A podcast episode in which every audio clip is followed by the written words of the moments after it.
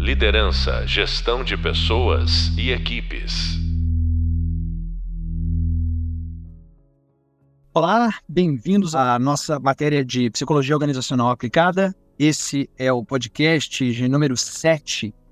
Eu sou Rendel Mota, sou seu professor desse módulo. Bem, hoje nós vamos conversar, de acordo com a disciplina é, que nós estamos tendo, o, esse podcast ele complementa a, a nossa quarta aula, que é a aula que se chama Transmissão pelo Exemplo. Provavelmente você já assistiu essa quarta aula e lá eu te convido para assistir esse podcast que se chama A Escola Zen. Resolvi trazer esse tema do Zen, um exercício a mais, um, um conteúdo a mais para complementar esse, esse, esse tema tão importante para a liderança, que é transmitir pelo exemplo, né? falar pelo exemplo, é, com essa escola que é muito conhecida, mas ao mesmo tempo pouco conhecida. Né? A gente fala hoje Zen, a escola Zen, o que, que, a gente entende hoje pelo Zen? O Zen parece que é. Hoje, hoje a gente usa a expressão, né? Tô Zen, como, como se tivesse assim, tô sereno, né? Estou é, em paz contemplativa, tô calmo, tô feliz, assim, mas é uma, uma felicidade mais assim, plácida, não é nenhuma alegria. Tô Zen, né? Isso é, é, é, a maneira com que a gente usa, a maneira com que a gente entende a palavra Zen hoje, mas eu estou tentando trazer aqui para vocês, e vou tentar ao longo desse podcast, é, voltar um pouco na origem dessa escola Zen e procurar demonstrar para vocês que não é bem assim, essa maneira com que a gente usa hoje, estou Zen, não é bem o sentido original da palavra. Então eu vou primeiro é, reconduzir vocês a uma investigação histórica de como é que essa palavra se originou, o que quer dizer efetivamente o acontecimento da escola Zen, e depois que a gente já conseguisse se cercar assim, de, um, de um entendimento mais histórico e mais conceitual do que, que vem a ser a escola Zen, aí sim vamos tentar fazer pontes com o tema de liderança. Né? Bom, então, primeira provocação que eu queria fazer para vocês é assim: é, se você tivesse que responder agora uma prova, né? A escola Zen, ela se origina antes ou depois de Cristo? Ela é anterior a Cristo? É AC ou DC? O que, você marcaria na prova? Né? ponto para quem marcou depois de Cristo. É sério? Sim.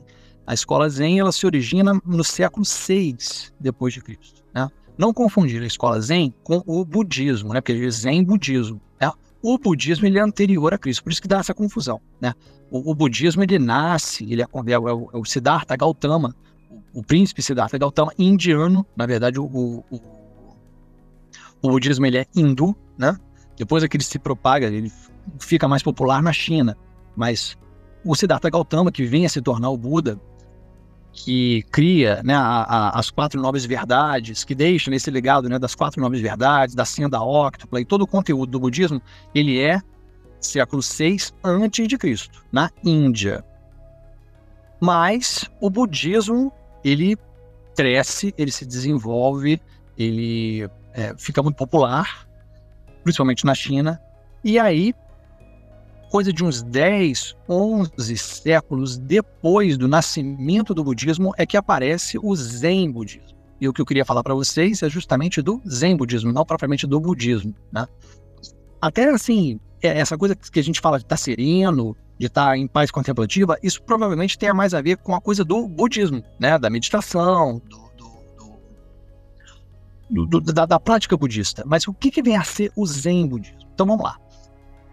O budismo se origina na Índia, seis séculos antes de Cristo, vai crescendo, vai para a China, fica muito popular na China, e quando nós já estamos então no século 6 depois de Cristo, o budismo é muito popular na China e os mosteiros budistas chineses, eles são prósperos, são ricos, são bonitos, como, como naqueles filmes que a gente vê, aqueles templos maravilhosos, enormes, cheios de espaço, tal.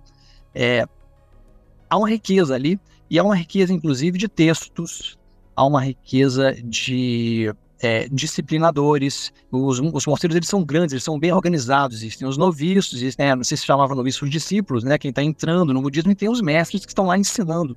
Mas é uma coisa grande. Então, vocês imaginem, dez séculos depois né, do, do, do, budismo, do budismo original, nós temos uma, uma instituição budista é, acontecendo na China. E ali nós temos, como eu disse, nós temos alguns mestres. Temos os mestres da caligrafia, temos os mestres disciplinadores, temos mestres para justamente cuidar dos textos, né? Os, vamos dizer assim, os bibliotecários. Né? E nós temos os mestres que ensinam a meditação. Meditação em chinês chama-se chana ou chana, que esse nome em chinês, quando vai para o Japão, depois o, o, o Zen budismo chega no Japão, é, aí a palavra chana se fala zen. Então, zen é uma palavra japonesa, né, que é uma, a maneira de falar em japonês do shana chinês, que significa meditar.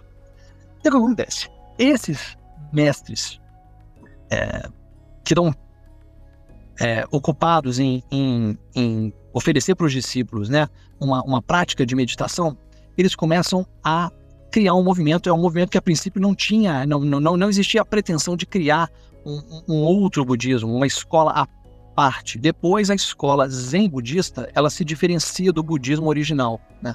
Mas no momento em que, em que isso está nascendo, os mestres nem esperavam que isso fosse acabar criando uma outra escola, né? uma vertente, né? uma dissidência do budismo original, que é o que, que, é o que acaba acontecendo. Né? O que, que vem a ser essa dissidência?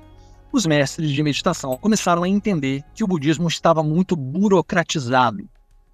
as respostas dos discípulos estavam muito assim, copiar-colar, estavam muito decoradas, as pessoas ficavam se é, é, alongando em longos discursos, e os mestres da meditação começavam a dar respostas mais é, ilógicas, começavam às vezes a só bater o cajado no chão, ou apontar o dedo para a lua, começavam a dar respostas, ou começavam a, a, a exercer determinados cortes naquele é, modo burocratizado de lidar com o budismo, e isso chama atenção, então começam a aparecer então os mestres zen. Né? Os mestres zen, eles tinham, primeiro, essa recusa a uma transmissão muito burocratizada. Segundo, eles não tinham muito encanto pela palavra escrita. Assim, se está escrevendo, está fazendo nota, é porque já está se, é, vamos dizer assim, já está se perdendo de alguma coisa mais original, mais próxima das mãos. Né? Tem, tem todo um apelo a trazer a conversa para as mãos. Eu vou dar alguns exemplos aqui para vocês para tornar isso mais claro. Mas enfim, e, e, existe esse movimento né, contra uma transmissão muito é, burocratizada, muito, muito, vamos dizer assim, muito universitária. Tem até historiadores que, que, que comparam os, os mosteiros budistas da, da China medieval aos nossos centros universitários hoje, né, onde tem muita falação, mas é, os mestres Zen diziam, a pessoa está se especializando em trivialidades e se esquecendo do que é importante. O mestrezinho ele queria chamar de novo a atenção para aquilo que importa e não deixar e tirar a pessoa um pouco dessa circulação de temas triviais, assim, muitas trivialidades, muitas especializações, né? todo mundo se especializou em determinada comentário budista sobre um sobre a senda óctupla lá, a pessoa começou a ficar especializada e se perdeu de alguma coisa. Um exemplo que eu vou dar para vocês, né, é, são os, os koans. O que, que são os koans? Sempre que a gente fala de Zen, a gente lembra dos koans. Os koans são as pequenas histórias né? Às vezes é só uma frase enigmática, às vezes é um poema, ou às vezes é uma historinha, é um, quase que uma anedota, né? um, um, uma pequena narrativa, um koan. Alguns koans são fábulas mesmo, são como, como, se fossem fábulas, assim, igual fábula, fábula de Esopo, né? Assim, a raposa e a, e a conversou com, com, com, o galo, aquelas fábulas assim, que, que tem uma moral da história, né? Os koans, eles são pequenas historietas, algumas delas é, é, referidas a, a, mestres que efetivamente existiram e outros que, que outras não, que são fábulas mesmo. Tá. Vou contar uma para a gente tornar mais claro assim o que que o que que o que que eu, tô, que que eu quero trazer aqui para vocês para depois a gente casar isso com liderança, né? Por exemplo, uma vez um general, um general chinês, vai até um, um, um mosteiro zen, um mosteiro budista, na, na época não tinha zen ainda, né? Vai e se dirige a um dos mestres é, de, de meditação esses que ensinam o Tiana, que depois vai se chamar Zen, né? Aí pergunta para esse mestre: escuta, esse negócio de céu e inferno, isso, existe de verdade? A pergunta do general para o mestre era assim: o céu e o inferno existem efetivamente? E o mestre, aí que vem a, a coisa: o mestre poderia dar uma resposta acadêmica. O mestre poderia é, começar a dar uma palestra sobre a, o céu e o inferno tal, mas o mestre responde com outra pergunta. olha para ele de cima a baixo, o que, que você faz? Aí o, general, muito orgulhoso, fala, bom, eu sou um general, não tá vendo? Aqui, um espadão, minha farda tal. O, e o, o mestre Zen caçoa, então, desse general. Olha, você vestido desse jeito, com essa espada aí, você parece, para mim, você parece mais um açougueiro. Nisso, o general se inflama, saca a arma e fala, insulto, vou te cortar em pedaços. E aí o mestre fala aqui, ó, aqui começam o, o aqui começa o caminho do inferno. Na mesma hora, o general é, cai em si e vê o, o desrespeito que ele está cometendo é, em relação a, a, um monge, né, uma pessoa ali é, para ser respeitado como um clérigo, o respeito que a gente tem hoje pelo, pelo, pelos clérigos, pelos padres e tal. O, mestre, o general rapidinho cai em si, guarda de novo a espada e fala: Por favor, mestre, desculpe a minha insolência. E, e para um general pedir desculpa não é qualquer coisa, né? E aí o mestre, então, devolve. Bom, aqui começa o caminho do céu. Né? Na hora que ele se inflamou, caminho do inferno. Na hora que ele guardou a espada. É. O que é interessante nisso da gente perceber nesse Koan? Isso é um Koan, né? É uma, é uma historinha que como é que tem começo, meio e fim. Esse Koan, é, o que eu queria destacar dele é isso. O mestre poderia ter ido por um caminho de responder à pergunta do general se existe céu e inferno, os comentários sobre isso e tal. Mas ele, ele, ele decide ir por outro caminho. Esse outro caminho é, por exemplo, o caminho que a máquina, todo, todo mundo agora acostumado a fazer pergunta para o chat GPT, né? Esse caminho é o caminho que a máquina não possui. Essa possibilidade de cortar o trilho do discurso seria assim, responder o que você me perguntou, se você escrevia lá no chat GPT, o céu e o inferno existem realmente, ele vai te dar uma resposta, vai te dar uma resposta bem fundamentada, bem escrita tal. O Zen, ele está preocupado em não em, em responder de outro jeito. E responder como? Tentando buscar o tema, o conteúdo daquilo que você está sendo dito, né? no aqui e agora. Ele vai buscar no aqui e agora. Quero, é, é impossível te dizer. Eu, eu, posso te dar uma ideia assim do que, que seja o céu, o que, que seja o inferno, mas uma, uma, ideia abstrata. Outra coisa, eu não. Eu quero perceber em você, aonde está em você, nos seus atos, no seu dia a dia, no seu aqui e agora, o que, que seria céu e inferno para você? O que, que seriam as forças demoníacas que te impulsionam a fazer alguma coisa e o que, que seriam as, a, a, as forças celestes, né, celestiais, divinas, nobres, que estariam convocando os seus atos.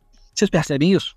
Então, quer dizer, tem uma coisa no Zen que é chamar pro aqui e agora, e tem uma coisa no Zen que hoje, no, no, no vocabulário corporativo, né, tem um ditado que se chama, um ditado, um jargão, que se chama walk the talk. Vocês, conhecem isso. O que é o walk the talk? É trazer, é colocar em marcha, walk, aquilo que você está falando, o seu talk. Não adianta ficar no talk. Não adianta ficar nas propostas, não adianta ficar na missão muito bonita, numa, numa perspectiva de futuro, de o que importa é você trazer isso para suas mãos. Então, walk the talk. O Zen tem um prof... o, Zen, o espírito da escola Zen, ela está profundamente arraigada nesse sentimento de que não adianta ficar passeando lá no, no, no vamos dizer assim, na, nas nuvens, no céu das ideias. As ideias elas têm que ter um corpo e elas têm que estar presentes. Aquilo do que você está falando, aquilo tem que estar presente e você tem que estar localizando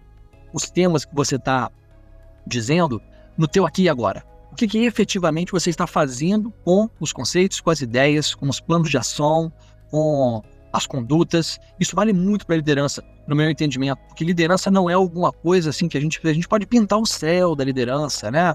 O líder ideal, a, me a melhor conduta, líder versus chefe, seja assim, não seja assado. Ok, tudo isso pode ficar muito bonito no papel, pode ficar muito bonito numa, numa apresentação, mas o dia a dia é que importa. E o mestre Zen, o Zen budismo, ele está profundamente preocupado em trazer a conversa para o aqui e agora. Nisso, a gente pode dizer que o, o, o Zen ele aplica um corte na conversa. É, voltando a falar em relação ao chat GPT, né? Ao invés de dar uma aula sobre determinado tema, o, o mestre Zen, ele tem uma perspicácia e aí também existe uma presença de espírito muito grande. Isso aqui é difícil de algo, porque não é cortar de qualquer jeito, não é fazer qualquer disparar. forte, não é responder com, com, com qualquer bobagem. Você precisa de uma presença de espírito muito grande para aplicar um corte que faça sentido. Você imagina se chamar um general de açougueiro, né? não, é, não, é, não é qualquer pessoa que tem um preparo para suportar uma, uma, uma situação como essa. E lembrando que é o general que veio perguntar alguma coisa, né?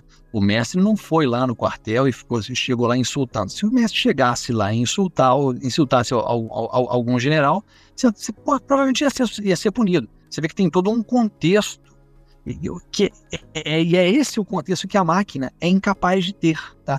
Por isso que fica toda essa preocupação de que se a, a máquina vai poder substituir a, o, o plano pedagógico, não vai, porque nós humanos nós temos uma capacidade e é inclusive eu acho importante então a gente atualizar a escola Zen. Acho, acho muito, é, acho muito é, propício para a gente hoje, em tempo de chat GPT, a gente chamar de novo a escola Zen para conversa, porque justamente cortar uma conversa, ir por outro caminho, levar em consideração o contexto em que eu me encontro, é muito, muito diferente de só responder aquilo que a pessoa me pergunta.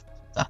E no ambiente de gestão, já fazendo aí alguma correspondência então da, do, do Zen com o ambiente de liderança, no ambiente de gestão é isso. É, é, na medida que as pessoas te solicitam, na medida que você tem que transmitir algo para as pessoas, falar, dar diretrizes, importa chamar aquilo ali para o aqui e agora, efetivamente convidar as pessoas a estarem presentes naquilo que elas estão dizendo. Isso nem, nem sempre é simples, né? Normalmente fica sempre um hiato, sempre, sempre uma, uma, uma espécie de separação entre o que se fala e o que se faz. Né? Nós somos seres humanos, a gente sempre vai haver uma certa separação, tá? Todos nós somos um pouco contraditórios nisso. A gente sempre fala e faz um pouquinho diferente do que fala. Não fiquem também preocupados em serem, uma, em serem líderes 100% coerentes com o que você fala, porque alguma incoerência a gente cai.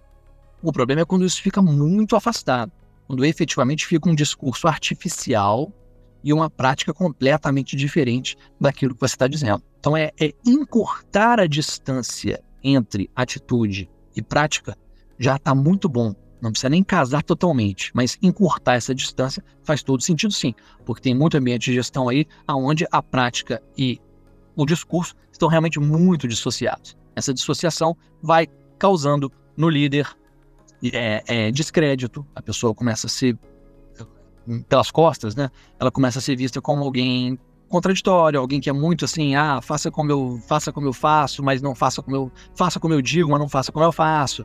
Essas coisas que, que, que isso tira a credibilidade, tira a, aquilo que a gente viu na primeira aula, tira a, a autoridade moral a, a, o, a, o laço de confiança, o laço de liderança, ele está apoiado numa autoridade que é essa autoridade de você poder confiar em alguém.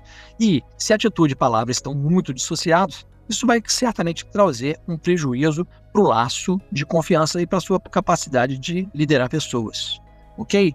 Até aqui eu espero, então, estar tá sendo bem, bem claro né, em relação a, ao que eu estou tentando trazer para vocês da Escola Zen. Bom, continuando vou trazer para vocês um, um, outro Koan. O, o, o, discípulo chega dizendo, agora, agora é um discípulo que chega para o mestre diz, falando sobre o vazio, que tudo é vazio, porque a, a, dentro né, do, do, do, conteúdo ali do budismo tem toda uma questão da, da, do vazio, da existência, enfim, isso não, não, não, não precisamos entrar no conteúdo em si do budismo, mas o fato é que o discípulo chega falando, como o GPT, né, que tudo é vazio, que Buda disse que a essência da vazia. Nisso ele toma, toma uma cajadada. O mestre pega e efetivamente bate com o cajado na cabeça do, do, do discípulo e o discípulo toma um susto. O que, que é isso tal? E aí o mestre responde para ele: Meu caso, tá vendo? Se, se tudo é vazio, da onde é que veio esse seu, esse seu temperamento aí e por que, você ficou tão, tão, tão, tão irritado comigo? Né? Esse Koan, só para trazer uma curiosidade, ele está é, ilustrado lá no Rei Leão. Sério, é, é, tem muitos Koans que às vezes acabam participando de, de, ficam assim discretamente inseridos no roteiro de alguns filmes da Disney, do Star Wars, do Kung Fu Panda, né? Tem todos esses filmes assim que tem mestre e discípulo. Normalmente tem algum Koan zen, os roteiristas de Hollywood eles vão lá no, no beber na fonte dos koans, são vários koans Eu, inclusive, coloquei na bibliografia para vocês, quem tiver interesse em conhecer mais koans do Zen, existe um, um, um livro que está na bibliografia que chama Zen em Quadrinhos. Teve um cartunista chinês que colocou em quadrinhos, é uma delícia, mais de 100 koans. Né? Esse, inclusive, do general e esse do discípulo que toma uma cajada, uma cajada na cabeça, está lá no Zen em Quadrinhos. Eu tive a oportunidade de fazer a, o meu trabalho de conclusão de curso do meu pós, da minha pós-graduação em psicanálise estudando e, e, o, o, tema do Zen, fazendo, fazendo aí é, é, aproximações do Zen com a prática da, da psicanálise, tá? Bem, recomendo esse, esse livro para vocês então. Nesse segundo Juan estava contando que ele está lá no Rei Leão, né? O, o, Simba, na hora que ele está dizendo lá para o quem, quem que é o mestre Zen no Rei Leão? É o, aquele macaquinho Rafik, né? Na hora que o Simba tá dizendo, não, eu tô aqui no Hakuna Matata, eu tô só vivendo o momento, vivendo aqui a minha adolescência eterna, a vida só. É, e nisso ele, o, o Rafik dá uma, uma, uma cajadada na cabeça dele. Não sei se vocês lembram, vocês podem lá na reunião ver. Tô me referindo especificamente ao desenho, tá? O filme que foi feito depois eu achei um filme bem, bem ruim. Não foi feliz, mas o, o desenho não, o desenho eu acho massa. E essa cena, dessa, dessa cajadada desse Gohan Zen que tá ali dentro do Rei Leão, ele, ele é no, no, no desenho. Aí o Rafik fala: pô, mas peraí, que história você não tá dizendo que você não tem passado, que você não precisa honrar seu pai, que é tudo Hakuna Matata? Então por que, que você tá reclamando aí dessa, dessa caixa que eu te dei na cabeça? E ele constrange o Simba nesse sentido a: peraí, meu caro, fala alguma coisa, mas ó, tem, existe, uma, existe o campo da fala, existe aquilo que você pretende é, se convencer do que está acontecendo, e existe outra coisa que é o plano onde os seus pés estão fincados, aonde o que você efetivamente as suas, que você está ocupando as suas mãos em fazer. E tem todo um, depois tem, tem toda uma questão ali no Rei Leão do, do que está trazendo de novo para o Simba a responsabilidade dele, né, em ser rei, em voltar lá pro, pro reino dele, tipo, livrar o reino lá, lá, lá das hienas. Mas só para trazer para vocês também que tem muito do Zen hoje nos desenhos, no, no, no mestre Shifu, do, do Kung Fu Panda, no Ogway, né, que é o mestre, que é o mestre, da, o mestre do Shifu. A gente tem isso no, no Ninjago, a gente tem isso no, no Mestre Yoda, algumas colocações dele em relação ao Luke que são cortantes, que são. É, não importa muito o que você está querendo entender no plano conceitual, o que importa é, que, é o que efetivamente você está é, trazendo para suas mãos, trazendo para o aqui e agora. Acho isso, é, é, acho isso rico e eu gostaria de complementar essa nossa, essa nossa quarta aula, abrindo essa janela para vocês, né, quem quiser se, se é, entrar um pouco mais na, na no, no, estudo sobre o Zen, fica super à, à vontade. Né? E, o, e, a coisa mais interessante é que, como os Zen budistas não eram interessados em, em, em ficar escrevendo demais, o Zen budismo não deixou nenhum escrito. Isso aqui, né, claro, eles tinham que. Não era isso que eles estavam pregando, né? Assim, eles, né, a questão deles não era ficar assim, não ficar ligando demais para um, um, artigo muito bem escrito e tal. Então, o que a gente conhece do Zen são os koans. São esses poucos koans que ficaram aí. Às vezes um poema, mas e as, as, as pequenas é, histórias. Né? É, é, o, é o legado que o Zen deixou, que na verdade se chamava primeiro lá na China o Shan budismo, né? Quando vai para o Japão, é, é que aí vira o Zen budismo, ou budismo Zen. Quando chega no Japão, os o budismo também se difundiu até o Japão. Os japoneses já entenderam que, opa, tem uma maneira de transmitir alguma coisa aí, nessa, nesse, nisso que eu corto o discurso, nisso que eu chamo o discurso para aqui e agora. Tem alguma maneira aí nessa escola é, é, essa, esse modo de proceder, ele não vai servir só para transmitir o budismo. Aí olha só que coisa interessante. Né? A princípio, os mestres Zen estavam usando esse método né, abrupto, de corte, de cajadada, de, de, de dedo apontado para a lua, de resposta enigmática, ou alguma resposta que, que constrangia a pessoa a refletir sobre o que ela estava perguntando. No Japão, percebe-se que esse método não serve apenas para transmitir o budismo. Esse método serve para você transmitir qualquer coisa. No Japão, então, existem os mestres que vão tentar transmitir de uma maneira zen a caligrafia. Existem mestres que vão tentar transmitir de uma maneira zen a arte do arco e da flecha, por exemplo. E aí nós temos também um outro grande livro que eu recomendo para vocês, que é a arte cavaleiresca do arqueiro zen que é uma prática que existe hoje no Japão. Hoje você pode ir ao Japão e procurar lá um professor de Kyudo, que é a arte do, a arte do, do, do arco e da flecha, sendo que o, o, mestre ele não te ensina nada. Você pega lá o arco e a flecha, ele, ele faz na sua frente, e cada vez que ele faz na sua frente é um koan para você. Caramba, é possível fazer. E a princípio você acha que aquilo ali é impossível de fazer, e você tem que descobrir do seu jeito a fazer. Então, olha que coisa interessante. De um lado, nós temos o corte, né, esse corte que não responde de igual ao chat GPT, que vai por outro caminho. E do outro lado, nós temos uma, um tipo de transmissão que convida a pessoa a encontrar a resposta por ela mesma. Isso é um outro ponto que eu queria trazer para vocês. E para ilustrar esse ponto, eu vou trazer também um outro Koan. Esse Koan já é uma, uma, uma anedota, uma fábula, né? Que é assim: uma vez um cego estava voltando de uma aldeia, estava escuro já, Aí o, o, o, o tava visitando um amigo, e o amigo fala pro cego, ó, leva essa lanterna aqui, que você vai voltar por um caminho escuro, né? Leva essa lanterna com você, para você voltar iluminando o caminho. Aí o cego fala, mas meu caro, eu sou cego, eu não preciso de lanterna. É, para mim tanto faz se é dia, se é noite tal. Aí o, amigo fala para ele, não, leva a lanterna porque alguém pode estar tá vindo nesse caminho. E se essa pessoa vier e, e, e, e vai estar tudo escuro, essa pessoa pode esbarrar em você. Então leva uma lanterna acesa. Aí o cego, ah, né, faz sentido. Então vou com uma lanterninha, caso alguém me veja, não vai esbarrar em mim. O cego vai andando pela estrada e daqui a pouco ele pum, esbarra em alguém. E aí o cego fica chateado. Poxa, você não tá vendo essa lanterna aqui acesa? E aí o, a pessoa que esbarrou nele lá no meio da estrada, né, de noite, tudo escuro, fala: Meu caro, a lanterna que você está é, carregando já, já, já, se apagou. Caso uma, uma, uma vela, né, um candeeiro já está apagada. O, ver, o cego não, não pôde perceber que a vela estava apagada.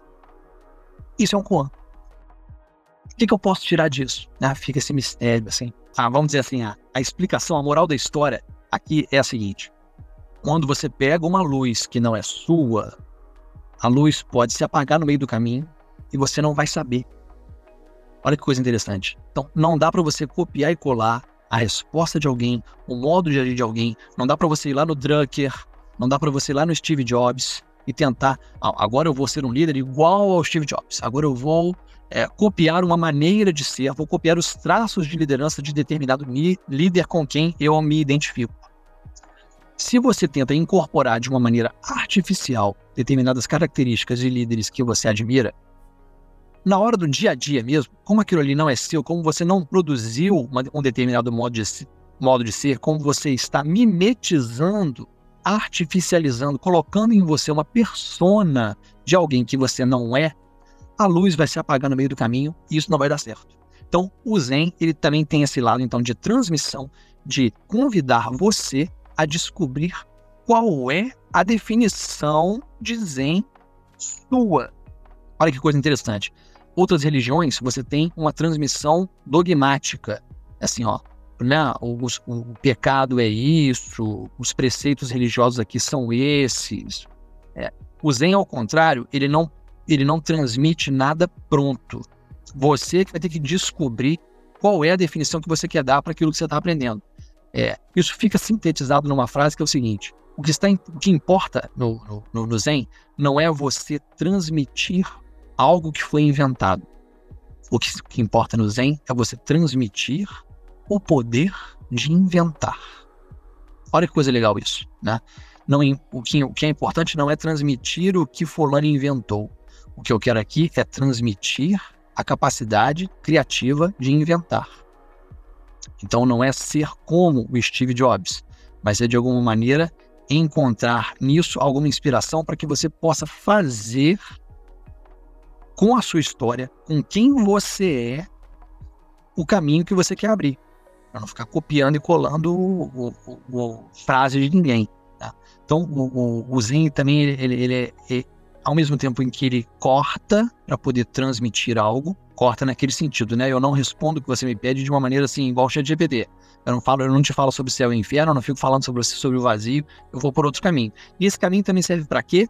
Para que você possa, através da sua própria prática, encontrar as suas próprias frases, a sua própria maneira de criar aquilo que importa para você. Isso fica no, no, no caso do, do arco da flecha, fica muito assim. Você vai ter que. É, é um caminho até você conseguir levar a flecha até o alvo. E depois de acho que 3 a 5 anos que você fica ali tentando, ninguém vai te ensinar nada, você vai ter que descobrir sozinho. Você consegue finalmente chegar até colocar a flecha no, no, no alvo. E o autor do, da arte cavalheiresca do Arqueiro Zen, ele escreve assim: de, depois, o interessante é você perceber como é que o arco e a flecha eles eram apenas pretextos para você transmitir algo que independe do arco e da flecha. Então não é a notoriedade esportiva, não é ir lá pro, pro Japão para aprender um esporte, é para aprender esse caminho de inventar a sua maneira de fazer. Isso eu queria também deixar muito. É, acho que isso tem muito a ver com, com, com liderança hoje, porque vocês também devem conhecer essa frase que um líder deve formar novos líderes. Eu acho que isso também está profundamente casado com essa perspectiva que eu estou passando para vocês. Então, de um lado, a gente tem que falar pelo exemplo, diminuir a nossa distância entre atitude e discurso. Né? Diminuir um pouquinho, não dá para totalmente, não dá para ser totalmente coerente, não, mas ficar com esse monte dissociado não vai dar certo. Você vai ter um, um, um déficit de confiança muito grande. As pessoas vão, vão, vão começar a, a, a, a, te sabotar, ou, ou, começar, vão começar a te ver como uma pessoa que não está sendo capaz de, de, de, conduzir. Então, de um lado, nós temos essa preocupação com, com walk the talk, né? com trazer, falar pelo exemplo, né? com trazer uma certa coerência entre o que você fala e o que você faz. Isso vale para o dia a dia, gente. É, não adianta cobrar chegar no horário se você não chega no horário. Não adianta cobrar compromisso de entrega com prazos se você joga o prazo para os outros, mas você mesmo, na hora que é o, que está na, na tua vez de, de, jogar o prazo na mesa, você não cumpre. Né? Então, falar pelo exemplo, eu acho que é uma coisa que está tá bem colocada. Liderar é liderar pelo exemplo. Tá? E o outro, o outro lado dessa história, é, assim, o complemento dessa história, é de que você também pode se utilizar desse falar pelo exemplo para transmitir, aí que tá, a formação de novos líderes. O que isso quer dizer? Você não vai ficar criando subordinados que só fazem aquilo que você manda, ou que ficam esperando que você diga o que é que tem que ser feito. É, tem, tem gestores que ficam numa posição mais centralizadora, aonde tudo funciona bem enquanto ele está ali. Mas ele, ele sai de férias, já fica uma desordem. Ninguém sabe direito o que fazer na ausência dele. Não, tomar decisão aqui mais firme, tomar decisões, ou então fazer alguma coisa um pouco mais é só com autorização do meu líder. Né? Isso não é liderança, isso é chefia. Tornar o outro dependente de você.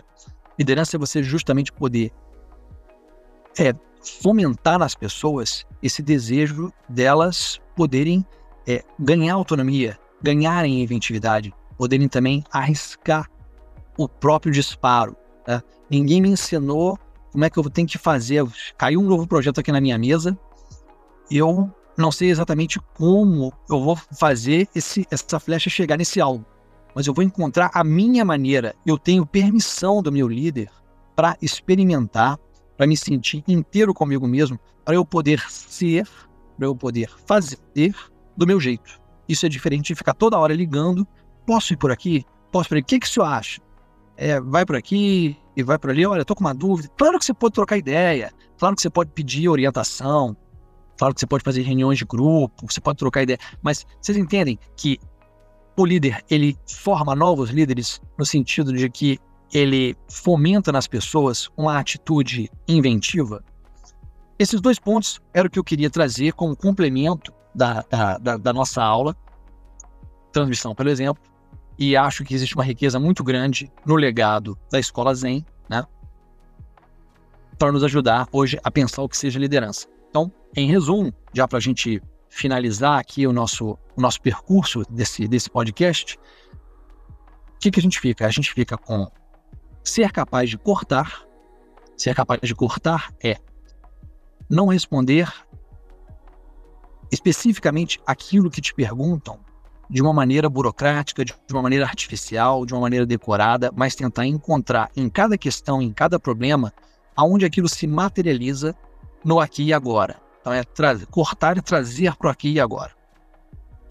Junto com isso, a gente tem a transmissão, não do que se inventou, mas a transmissão do poder de inventar. Né? Não há receita liderança. Então, é por isso que a gente tem que sempre que, olha, encontre a sua maneira de liderar. Eu estou tentando encontrar a minha. Eu não estou agarrado especificamente a nenhum tipo de fórmula. E aí eu gostaria de fechar, inclusive, com uma frase do Richard Feynman, que é um, foi um grande professor, né? E tem muita coisa bonita aí do Feynman para. O Feynman dizia nas aulas dele, né? Entenda, não memorize. Entenda a questão. Não memorize as coisas. E aí ele completa: aprenda princípios, não fórmulas.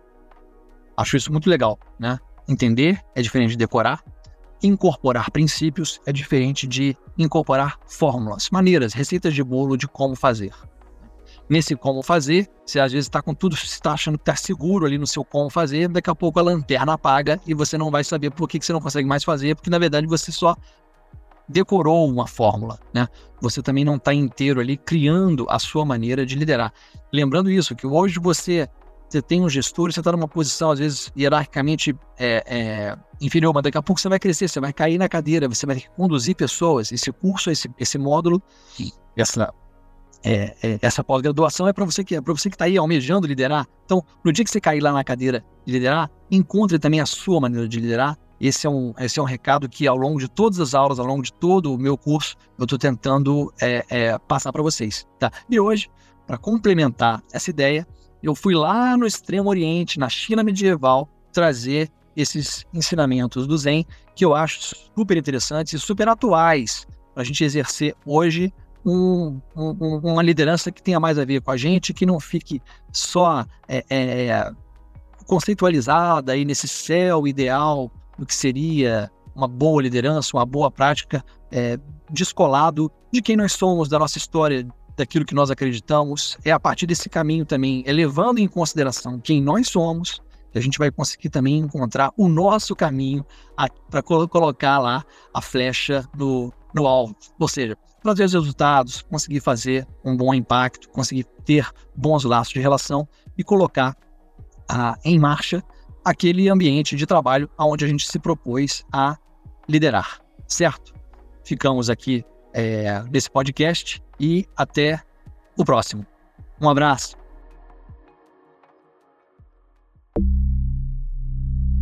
Liderança, gestão de pessoas e equipes.